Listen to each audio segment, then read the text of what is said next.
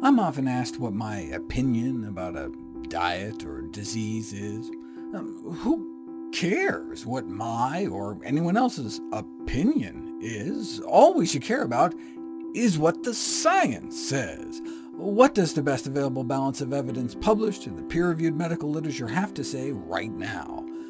Welcome to the Nutrition Facts Podcast. I'm your host, Dr. Michael Greger. Today, we examine the need for less sodium and more potassium-rich foods. Did you know that a staggering 99.99% of Americans fail to meet the minimum recommended potassium or the maximum recommended sodium? Here's the story. Worldwide, physical inactivity accounted for more than 10 million years of healthy life lost, but what we eat accounts for nearly 20 times that. Unhealthy diets shave hundreds of millions of disability-free years off of people's lives every year. What are the worst aspects of our diets? Four out of the five of the deadliest dietary traps involve not eating enough of certain foods, not eating enough whole grains, not eating enough fruits, not eating enough nuts and seeds, and not eating enough vegetables. But our most fatal flaw is too much salt. That's on the order of 15 times deadlier than diets too high in soda, for example, just to keep things in perspective. There remains no single more effective public health action related to nutrition than the reduction of sodium in the diet. This is why national and international health organizations have called for warning labels on, on, salt packets and salt shakers, with messages like, you know, too much sodium in the diet causes high blood pressure and increases risk of stomach cancer, stroke, heart disease, and kidney disease. Limit your use. Salt also increases inflammation. For example, sodium intake is associated with increased disease activity in multiple sclerosis, an inflammatory autoimmune nerve condition, about three to four times the exacerbation rate in those with medium or high sodium intakes compared to those getting less than a teaspoon of salt total in a day. Just as you can see higher sodium levels in the tissues of those who suffer from lupus, another serious inflammatory autoimmune disease, you can correlate high sodium levels in the spinal cord of MS patients with the disease and decreased structural integrity. Where is sodium found, though? Really crappy food, so it's hard to know if increased salt intake is just a marker for a bad diet overall. But what we do know is that salt and high blood pressure are cause and effect. How? Because we have more than a hundred randomized controlled trials demonstrating that if you cut down on added salt, your blood pressures fall, and the more you cut down, the better. Part of the mechanism may actually be the damage salt may do to your microbiome, the, the friendly flora in your gut. And no wonder. Our bodies evolved only to handle about 750 milligrams a day. The American Heart Association says we should stay under at least twice that, about, but we're eating more than four times what's natural. And it's only getting worse, increasing over the last decade. Anyone care to guess what percentage of Americans exceed the 1,500 milligram upper limit recommendation? 98.8%, and that was more than a decade ago. The vast majority of U.S. adults consume too much sodium, and at the same time too little potassium, a mineral that lowers blood pressure. Less than 2% of U.S. adults consume the recommended daily minimum intake of potassium, so more than 98% of Americans eat potassium-deficient diets. This deficiency is even more striking when comparing our current intake with that of our ancestors, who consumed large amounts of dietary potassium. We evolved getting probably more than 10,000 milligrams a day. Uh, the recommendation is to get around at least half that, yet most of us don't even come anywhere close. Put the two guidelines together, and sodium and potassium goals are currently met by less than 0.015% of the U.S. population. So we're talking close to 99.99% uh, noncompliance, as in only 1 in 6,000 Americans even hits the recommended guidelines. What about using potassium-based salt substitutes. Instead of using sodium chloride salt, why not shake on some potassium chloride? Seems a little too good to be true. I mean, same salty taste, but you're reducing sodium while at the same time increasing your potassium intake? Uh, is there a catch? Are potassium-based salt substitutes safe, uh, effective? We'll find out next. Of all the terrible things about our diets, high dietary sodium intake, high salt intake, is the leading risk, estimated to be causing millions of deaths every year. killing millions mainly through adverse effects on blood pressure, an increased risk of stroke, heart attack, and kidney damage. Hypertension, high blood pressure, still called the silent and invisible killer because it rarely causes symptoms, but is one of the most powerful independent predictors of some of our leading causes of death. We evolved consuming a diet very rich in potassium and low in sodium, but today this pattern has been completely reversed. This flip reflects a shift from traditional plant-based diets, high in potassium and low in sodium, a shift from fruits, greens, roots, and tubers to salty processed foods stripped of potassium, which is considered a nutrient of public health concern, because 98% of the U.S. population doesn't even reach the recommended minimum daily intake of potassium, as I mentioned in the last video and low potassium intake itself is implicated in high blood pressure and cardiovascular disease, yet few physicians actually think about proposing their patients eat more foods that are potassium-rich, like fruits and vegetables, to better control blood pressure, even though several meta-analyses have now confirmed that high potassium intake appears to reduce the risk of stroke. There's even a reduction in stroke risk independent of blood pressure effects, consistent with other protective effects of potassium, such as reducing clot formation, uh, reducing hardening of the arteries, reducing the generation of free radicals. Higher sodium intake is associated with a 20% increased risk of dying prematurely, where higher potassium intake was associated with a 20% reduced risk of dying prematurely. Yeah, but sodium is found in crappy processed foods, while potassium is concentrated in healthy foods like beans and greens. So having you know, low sodium intake and high potassium intake may just be a marker for a more healthful diet, more plant foods and less crap. How do we know sodium is cause and effect bad? Because randomized controlled trials show sodium reduction leads to blood pressure reduction. Just like there are randomized controlled trials showing that if you give people extra potassium, you can bring down their blood pressures as well. So what about using potassium chloride to salt your food rather than sodium chloride? That's what's found in these zero-sodium salt substitutes. Potassium chloride is a naturally occurring mineral salt, which is obtained the same way we get regular sodium salt.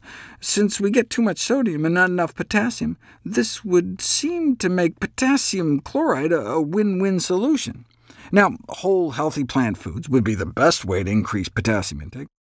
Fruits and vegetables have all sorts of other good things in them besides potassium, but we have 10 studies now, randomized controlled trials showing that just swapping in some potassium chloride for regular salt can lead to significant reductions in blood pressure in people with hypertension, suggesting that salt substitutes may even help prevent hypertension as well. Uh, we know salt substitutes can lower blood pressure, but does it actually decrease the incidence of hypertension, and more importantly, disease endpoints like stroke and mortality? You don't know until you put it to the test. In a randomized controlled trial, households had their salt replaced with just a quarter potassium chloride.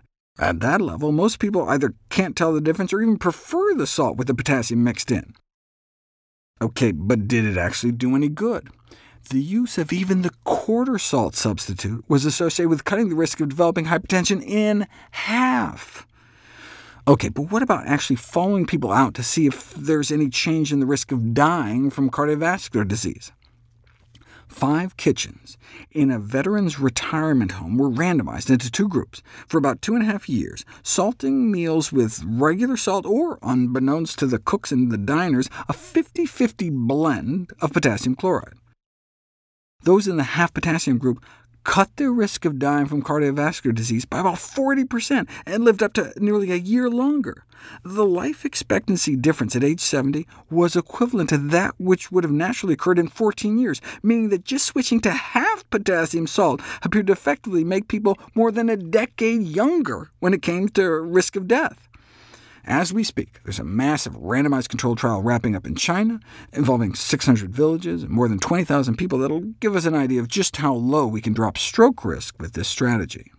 Uh, China is perfect because up to 75% of their sodium intake comes from salt they add in the home kitchen or dining room, whereas most sodium in the American diet comes prepackaged in the meat and processed foods we buy, though certainly the food companies could switch over themselves. Why haven't they? And why haven't more people embraced these salt substitutes, if they work well and can taste just as good?